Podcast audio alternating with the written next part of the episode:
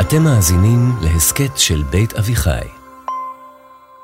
שלום, אנחנו מתחילות עוד פרק של על הדרך, הפודקאסט למשפחה המטיילת, עם הסיפורים המרתקים שמאחורי מסלולי הטיולים הכי יפים בארץ. לפני הכל, תודה למאזינות ולמאזינים הכי מהממים שיש, על הדירוג הגבוה באפליקציות. כל דירוג כזה משמח אותנו, ואם עוד לא דירגתם, נשמח שתבקשו רגע את הטלפון מההורים, ותסמנו לנו יחד כמה כוכבים. ואחרי שכתבתם לנו וביקשתם, זה סוף סוף קורה. היום נצא לכיוון ירושלים, העיר שטבע סביב לה. שלום לירן. שלום, שלום למאזינים. לירן, הכל בסדר? לא, לא כל כך בסדר, יוטבת. חברים שלי החליטו לשחק גמד וענק, אבל החלטתי לפרוש מהמשחק. למה? אני פורשת כי כל שנה אותו דבר. אני משקיעה בטירוף. אני שמה פופקורן מלוח, פופקורן מתוק, פופקורן חמוץ, פופקורן אומאמי, ובסוף תמיד מקבלת את המשלוח הכי מאפן. נו, זה רק משחק, מתנות, ממתקים, את יודעת. זה לא רק זה, זה, זה המזל שלי, יש לי נאחס במתנות. אין לך שום נאחס. יש לי, כולי נאחס, באפס מאמץ. וואו, זה היה משלוח עד כדי כך רע? אל תשאלי. רק ופלות לימון, במבליק וסודה. לא שמו איזו ברכה? היה פתק, לא הצלחתי להבין כלום, הכל היה שם הרוח. חבל, ברכה זה החלק הכי חשוב. טוב, אבל די עם הפרצוף החמוץ, תתעודדי. זה תופעת לוואי של הוופלות לימון. אני לא רואה איך אני יוצאת מזה בזמן הקרוב. אז את גם בטח לא בעניין של טיול. טיול? מה, מה? כמו מה? טיול בלב ישראל, בול באמצע המפה. בהרי יהודה, טיול לסטף. מה, עם, נוף וכאלה? ו- וסיפור? סיפור מעולה על שבט יהודה, שגם הוא קיבל מתנה שהוא לא כל כך אהב, אבל עם קצת נחישות והרבה עבודה קשה, הוא הצליח לעשות מהלימון לימונדה. ומהוופלות לימון הוא עשה מתנה ממוחזרת להביא לשכנים? משהו כזה. אז uh, את מתארגנת ומצטרפת? יאללה, את יודעת שמחקרים הוכיחו שהתארגנות ממוצעת למטייל לוקחת בדיוק כמו זמן של פתיח של הפודקאסט ופופקורן במיקרו? אין מצב. מוכח מדעית. שימי פתיח. על הדרך, הפודקאסט למשפחה המטיילת, עם לירן ליפשיץ ויוטבת פייר אייזנווייל.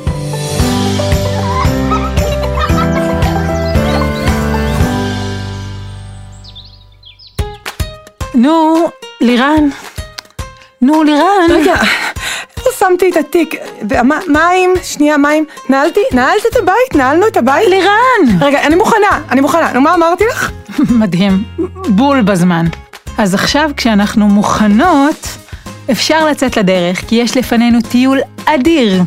בסטף אפשר למצוא כל מה שמטיילים מחפשים. מסלול מהנה, קצת מאתגר והרבה נוף יפהפה. נהדר, אין סוף נקודות טובות לסלפי. והדובדבן שבקצפת נקבע ומעיין שאפשר להיכנס ולצאת מהם. ולהיכנס ולצאת ולהיכנס. ולצאת. יפה.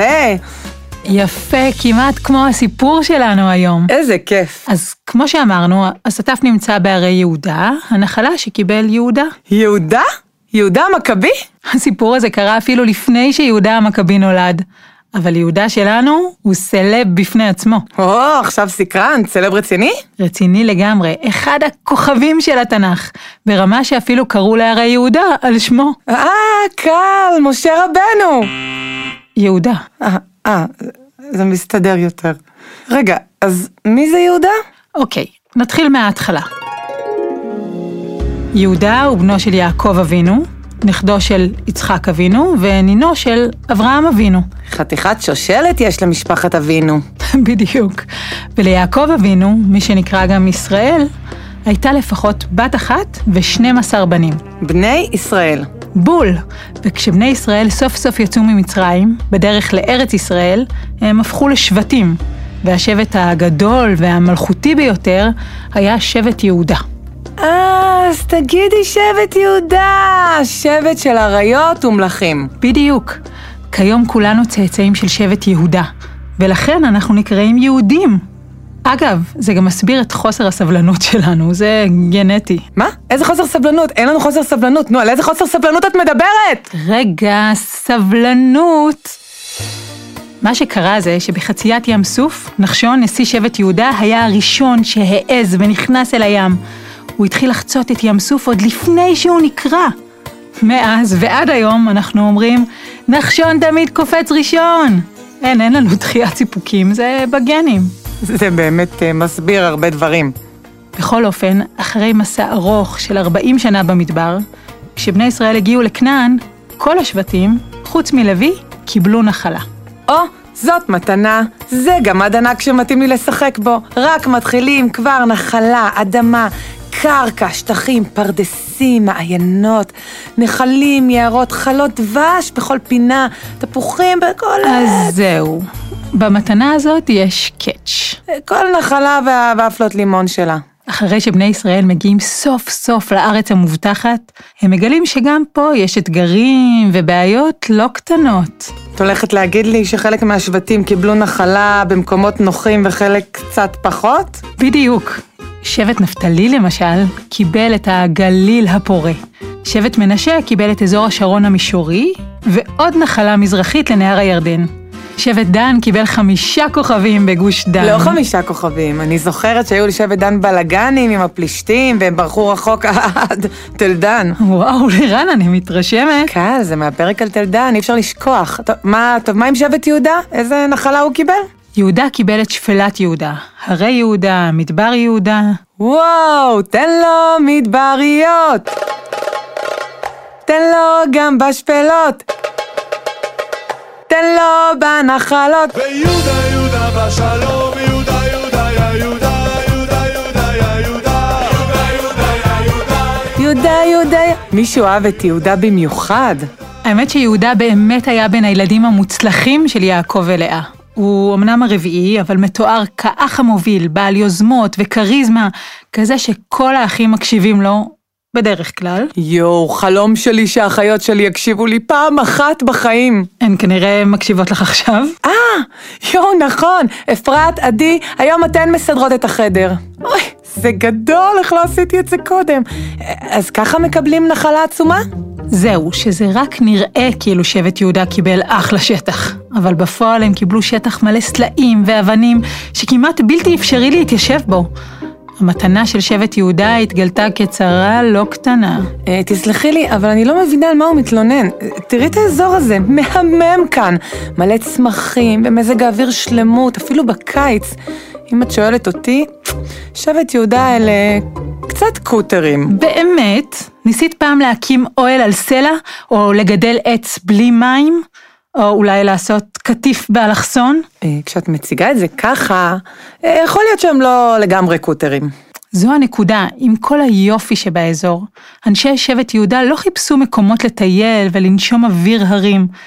מה שהיה חשוב להם זה אדמה לחקלאות. למה זה כל כך חשוב? בתקופה ההיא אנשים חיו והתפרנסו מחקלאות. הפירות, הירקות, הלחם, ובעצם כל מה שצריכים או רוצים לאכול, הם היו צריכים לגדל בעצמם. אני מניחה שלא הייתה אז מכולת, ובטח לא משלוחים. ממש ככה.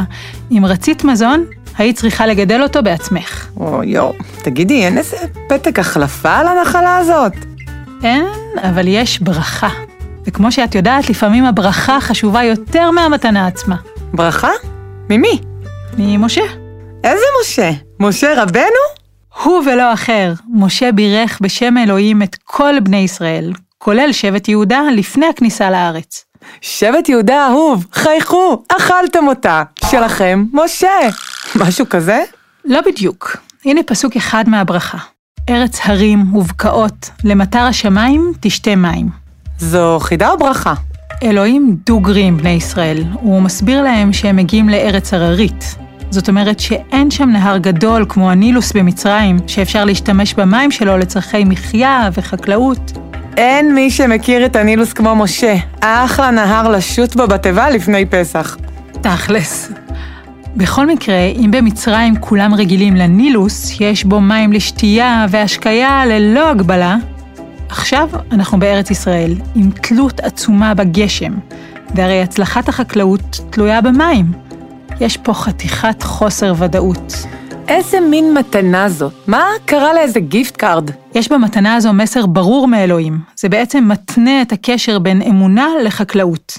הדת היהודית באותה תקופה, כמו כל החיים אז, היא דת חקלאית. ולכן כשאלוהים רוצה לתגמל או להעניש את העם שלו, הוא מדבר במונחים חקלאיים. כמו שכשהייתי משקיעה בלימודים, אמא שלי הייתה מביאה לי פופקורן? בדיוק. אלוהים אמר שמי שיאמין בו, ינהג ביושרה, יזכה בהתאם גם בגשמים ובשפע. ומי שלא, העונש שלו יהיה בצורת. ובחברה חקלאית כזו, מחסור בגשמים זה רע מאוד. אין מה לאכול. אז הבן הכי אהוב, האח הכי מוערך, הסלב שקראו להרים על שמו, מקבל את האזור הכי קשה לעבודה חקלאית עם אדמה במדרון, בלי מקור מים זמין כל השנה? מה הקונספט? את יודעת, לפעמים דווקא ברגעים שאין שום דבר להיאחז בו, דווקא אז מגיעים הרעיונות הכי טובים. הביאו לכם הר סלעי שאי אפשר לשרוד בו, מה עושים? אה, אה, אה, אני אגיע לזה רגע, מה עושים? אה, אה, אה, ברזים? מאיפה הם יביאו את המים לברזים האלה? אני מדברת איתך על סטארט-אפ חקלאי של ממש. סטארט, אה, טפטפות, טפטפות, לא, לא, עגבניות שרי. טרסות. נו, ברור, זה היה לי על קצה הלשון. רגע, מה זה טרסות? טרסות הן בעצם מדרגות. מדרגות, זה הסטארט-אפ. בערך. מדרגות לחקלאות. תדמייני את זה רגע. צלע ההר היא בעלת שיפוע, אלכסון, נכון? נכון, ובשביל חקלאות צריך חלקת אדמה ישרה, מישורית, נכון? נכון. אז תדמייני רגע. במקום מדרון תלול, מקימים מדרגות רחבות. מעין פסים מישוריים ונוחים, או שדות צרים וארוכים, שבעצם אה, מיישרים את המדרון, מיוחד לחקלאי שמעדיף לא לעמוד באלכסון. הופה, זה גאוני. אז כדי לייצב את המדרגות הם מזיזים את הסלעים הצידה, וככה הם שמרו על הצורה של המדרגות. בדיוק. זו הייתה עבודה קשה שדרשה מאמץ גופני אדיר. זה אפילו עוד יותר גאוני, כי סילוק האבנים והסלעים השאיר אדמה נוחה ורכה לחקלאות. יש פה פוטנציאל לאקזיט. לא בטוח שזה היה רעיון מקורי שלהם, אבל אין ספק שזה פטנט גאוני שנולד ממש כאן, בסטף. יש פה גם דרך מבריקה לחסוך כל טיפת גשם שיורדת. תסבירי. בעולם שבו לא מבזבזים אף טיפה, הר הוא אתגר לא קטן. כי המים נשטפים מההר למטה. אבל דרך המדרגות החקלאיות אפשר ליצור חלקות השקיה ולנצל את הגשמים במלואם לחקלאות. וואו, אוקיי. וכשאין גשם, איך מסתדרים? באזור הזה נמצאים מעיינות רבים, ולמזלנו מעיין הסטף נמצא די באמצע המדרון. תעצמי עיניים רגע ותדמייני. כל מה שישתל מעל גובה המעיין יהיו הגידולים שזקוקים לגשם בלבד. ומגובה המעיין למטה, רק גידולים שמי המעיין יספיקו להם. הבנתי. אז בעצם, בזכות הטרסות, גם מי שמתיישב על ההר יכול להצליח בחקלאות. זה עדיין פחות נוח מאזור מישורי, אבל זה גם פותר הרבה מהקשיים של מי שהתיישב שם. עד היום, בכל אזור הרי יהודה, אפשר לראות שרידי טרסות. ככה להבין איך למרות הקושי, היה ניצול מרבי של כל ההר כדי לא לבזבז גם אף פיסת אדמה. את יודעת, כל הסיפור הזה מוציא ממני את החקלאית שבי. למה בעצם שאני לא אגדל יבול משלי? מה, מה עוצר ממני לאבד את האדמה שלי? אני אומרת לך, יש לי פוטנציאל. אולי נבדוק את זה. נבדוק? איך? שימי מוזיקה. ברוכים הבאים ל"מי רוצה להיות חקלאי"? נמצאת עמנו היום המתמודדת לירן. לירן, האם את מוכנה? אני מוכנה, תני לי את זה. שאלה ראשונה, החקלאים מבדילים בין שני סוגי חקלאות. האחת, חקלאות המתבססת על מי גשמים. כיצד היא נקראת? אוי, אני צריכה לדעת את זה. אה, אה, זאת חקלאות האהובה עליי. אה, אה, חקל... חקלאות עצלה. וזאת טעות! החקלאות המתבססת על מי גשמים נקראת חקלאות בעל. בעל? בעל פה? על שם הבעל, אל הגשם בכנען. לא נורא, לא נורא. יאללה, שאלה הבאה אני מפציצה. אז אנחנו עוברים לשאלה השנייה. מהו סוג החקלאות השני? אה, אה, יש לי את זה, נו, אה, איך קוראים לזה? איך קוראים לזה? השקיה, לא אה, טפטפו, לא טפטפו, משפך. אה, חקלאות ממטרה. וזו הטעות. הייתי קרובה? אפילו לא קצת. סוג החקלאות השני הוא חקלאות שלחין, המתבססת על השקיה בידי אדם. בחקלאות הזו מגדלים גידולים הזקוקים למים במהלך כל השנה, אז אי אפשר לסמוך על הגשם. שלחין? מהמילה לשלוח, כי משלחים את המים בתעלות. טוב, את מוכנה לשאלה הבאה? אה, כן, הפעם זה זה. אני, אני אף פעם לא מפסידה במשחקים האלה, אני לא מוכנה. הפעם, הפעם אני צודקת. באזור הסטף ניתן לראות גידולים של שבעת המינים. אני יודעת, אלה מינים שבהם התברכה הארץ. הם מעידים שזו ארץ שטוב לחיות בה, למרות האתגרים. רגע, עוד לא הספקתי לשאול, אבל את צודקת. שבעת המינים משמשים גם במנהגים הקשורים בארץ ישראל, כמו תליית שבעת המינים בסוכה, ואכילת שבעת המינים בסעודת ט"ו בשבט. אבל נשאלת השאלה, מה הם שבעת המינים? קל, פשוט תני לי את הפרס ודי, סעודות זה אני. אז ככה, יש לנו גפן, טוב מאוד, הגפן שמסמל את פוריות הארץ. רימון, מצוין!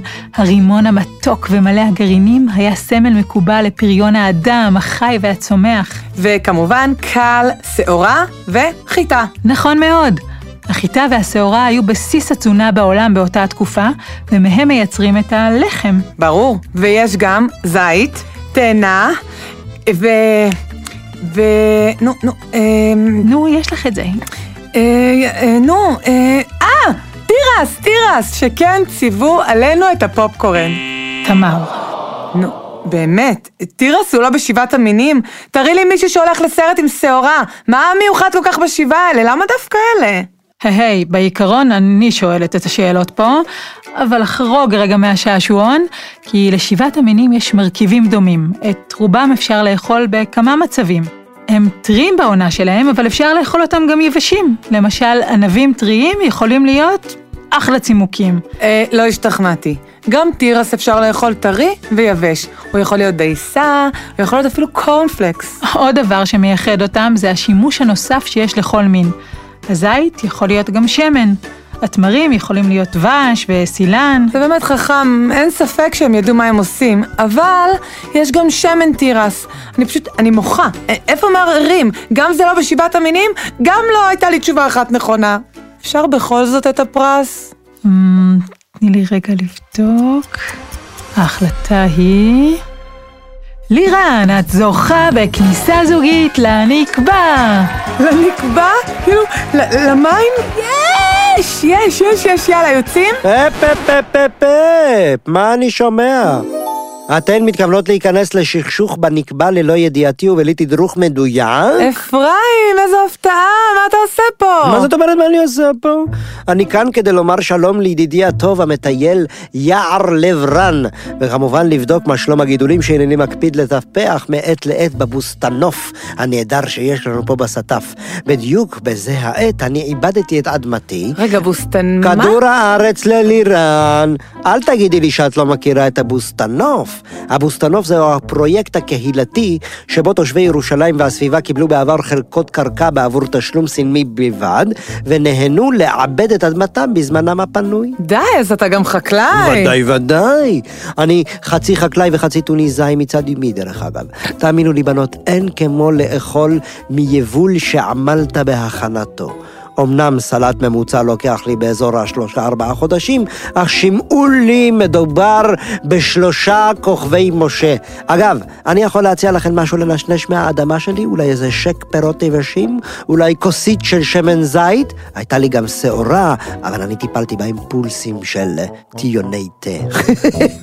אנחנו מסודרות, אבל כיף שבאת. אמנם כיף שבאתי, אך נדמה כי הנוף המרהיב של הרי יהודה השכיח מכן את הנימוסים הבסיסיים, כיבוד נוכחותי בפתיח מוזיקלי. אוי, ברור, ברור, קיבלת. או, תודה רבה. מאזינות ומאזינים יקרים, אנחנו מתרגשות לארח את אפרים, הפקח הענק, הנהדר והמבריק של ילדי בית העץ. בום ג'קלקה בום בום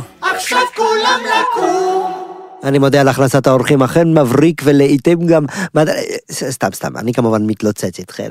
נו, אפרים, מה אתה אומר על הרי יהודה עד כה? אה, תראי, יודעת יקרה, הרי יהודה הם ערים על הכיפאק, מה שאומרים הצעירים שכבר הפכו לזקנים. אבל אם תשאלי אותי אם בהרים עסקינן, אין ולא יהיה כמו הר אפרים. שכן הר אפרים הוא הר כריזמטי, יפה באדם וחכם מאין כמותו. אבל זה כמובן עניין של טעם. בכל מקרה, עברה שמועה לאוזניי שאתן אה, מתכוננות להיכנס לנקבה. ברור, איך אפשר לטייל בסטף ולוותר על הנקבה? אה, אגב, אה, אפרים, מה זה נקבע? אך לירן, הסקרנות היא נר לרגלייך והבורות היא ממך והלאה. נקבע היא בעצם מנהרה שנחצבה בסלע ההר סמוך למעיין נובע. למה היה צריך גם בסלע? חציבת הנקבע הגבירה את נביאת המעיין וכך אגרו את המים הישר לתעלות ההשקיה. יו, כמה פטנטים. נכון מאוד. למרות המוניטין הרומנטי על מעיינות ירושלים, למעשה הם די דלים, לצערנו. רובם הם מה שאנחנו מכנים מעיינות שכבה. חישבו על זה כמעין עוגת שכבות של מעיינות, שבה שכבת סלע אחת עוצרת את המים, ואילו השכבה השנייה עוצרת מים. אז שתי השכבות עוצרות מים? איך למען השם לירון הגעת למסקנה המוטעית הזאת? שכן אני הדגשתי ששכבה אחת עוצרת מים, ואילו השנייה עוצרת מים. נו, זה מה שאמרתי, הן עוצרות מים. לירן, די, באמת את מעייפת אותי. את הולכת עם מסחור סחור שאני אמרתי חזור ואמור, ששכבה אחת עוצרת את אוקיי, אוקיי, אוקיי, אני רואה שזה הולך להיות ארוך. אפרים אומר שמי הגשמים מחלחלים דרך שכבת האקוויפר, השכבה שעוצרת מים, היא עוצרת באלף, כמו אוצר. היא שומרת עליהם עד שמגיעים לשכבה השנייה, שהיא שכבה שעוצרת מים, בעין, כלומר, עוצרת אותם, חוסמת. אז תגידי, עכשיו הכל ברור שיותר קליט מזה. אה, בדיוק, בדיוק. אותן שכבות ארורות היוו בעיה לאגירת המים. אז מה עשו אבותינו כדי לנצל את מי המעיינות? הם חצבו בהר נקבות להובלת המים ממקורם הישר אל בריכות אגירה, ומשם ברשת תעלות אל מדרגות השלחין שבמדרונות של מרגלותיהם. איך הם עשו את זה? איך הם עשו? פשוט וקל. הם חצבו כוך אופקי, מעין מנהרה שאורכה כמה עשרות מטרים. עניין של באמת כמה עשרות שנים וסיימנו. פה בסטף למשל אפשר לראות את התעלה שבה זרמו מי המעיין והמשיכו אל תוך בריכה שנחצבה כדי לאגור אותם. וחוץ מלסדר ככה שהמים יצאו בנוחות מתוך סוג של ברז בסלע, הם הכינו לנו אחלה פעילות רענון לטיול. אתה מצטרף אלינו? הייתי שמח יותר מכל, אך כפי שאמרתי לכן, עליי לשוב לחפש את חלקת האדמה שלי. איבדת את האדמה? חשבתי שהתכוונת שאיבדת אותה. אה, כפי שאמרתי, אני איבדתי אותה. לא, לא, לא, לא, לא, בואו לא נתחיל עם זה עכשיו אני שוב. איבדתי, לא, לא איבדתי, אמר שהוא איבד את האדמה. איבדתי או איבדתי. בקיצור, בנות, אני רק צריך להיזכר איפה שמתי אותה פעם אחרונה.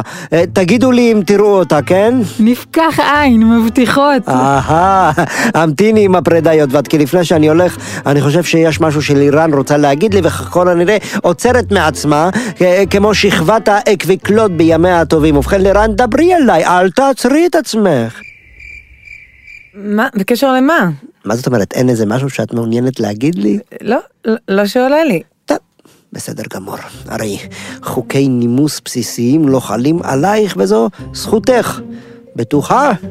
אפילו לא איזה תודה מקרב לב, אולי איזה ריגשת בנדיבותך על- על מה קטן, אתה מדבר? אולי אין על הוופלות לימון, הפכת את הפסקת התה שלי למרעננת במיוחד. ופלות לימון. רגע, אפרים, אתה הגמד שלי? לא הייתי אומר גמד, אבל בהחלט נמוך קומה. שמנמן לאורך אם תרצי. אכן כך, לירן יקרה, הוופלים זו עבודה שלי. ובהזדמנות זו אגיד לך, אין בעד מה. אני בשוק, איך לא גיליתי? זה אולי אשמתי, שכן כתבתי את הברכה מיד ביציאתי מהנקבע פה, ואולי בשגגה מרחתי חלק ממנה.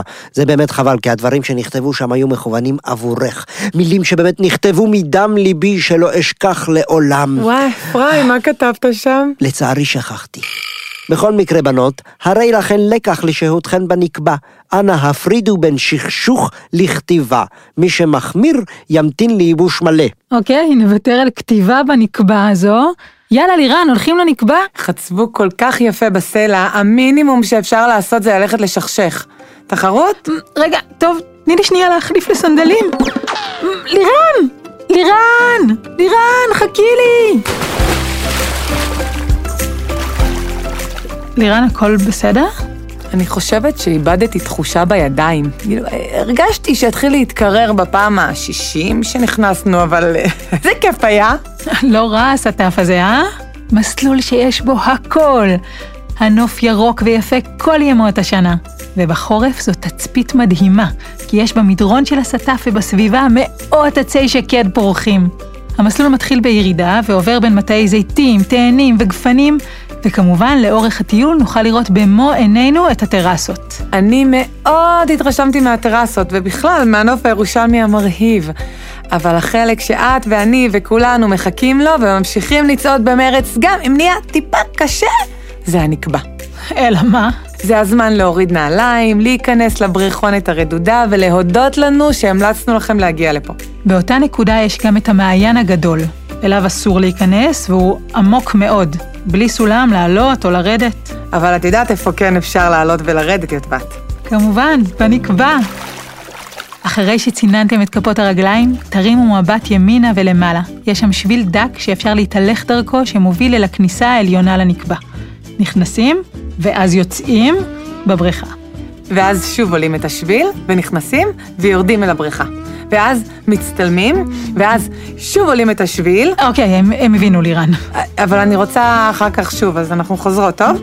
יאללה, אחרי המעיין נועלים שוב את הנעליים וממשיכים את המסלול בעלייה חזרה אל האוטו. כדי לחזור למעלה, עולים מהכביש או מהשביל שהולך די צמוד לכביש, בסימון הכחול. את יודעת, באמת השתפר לי המצב רוח. אני בול כמו שבט יהודה, מוצאת דרך להתגבר על המכשולים. אז את כבר לא מבואסת מהבפלות לימון ומהבמבליק? אני חושבת שלמדתי משהו היום. אפשר להתמודד עם כל קושי, אפילו ופל לימון. אני אבנה מהם מדרגות, אחזק אותם עם פופקורן, ואייצר תעלות שבהם יזרום שוקולד חלב. ואת, יודעת, את יודעת מי היה הגמד שלך? אני חושבת שאסף רפפורט, עורך הסאונד שלנו, כי קיבלתי מתנה אדירה, תקליט וחולצה של שיר אחד. תודה, אסף. אדיר. שבט יהודה באמת עשה לך רק טוב. אז לפני שניפרד, כמה תודות קטנות. תודה לאביב לוקס, יפתח קולניק, ענבל שמעון, צוות התחקיר המדהים שלנו. לאפרת חן על התסריט, או לעודד דוידוב הבמאי. ליניב ביטון, הלו אפרים, הפקח המעולן מילדי בית העץ, כאן חינוכית. ולכל מי שליווה אותנו, רננית פרשני, דינה בר מנחם, יובל מלכי.